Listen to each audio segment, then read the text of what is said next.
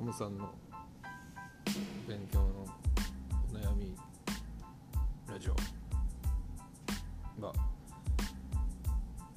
文献雑誌、それから自分の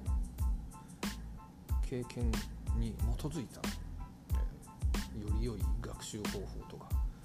困ったことの乗り越え方、えー、または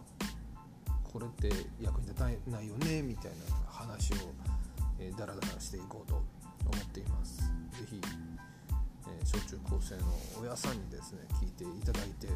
ご家庭の学習に役に立てていただければと思っております。大人の方にも役立つ内容もお話ししていこうと思っております。どうぞよろしくお願いいたします。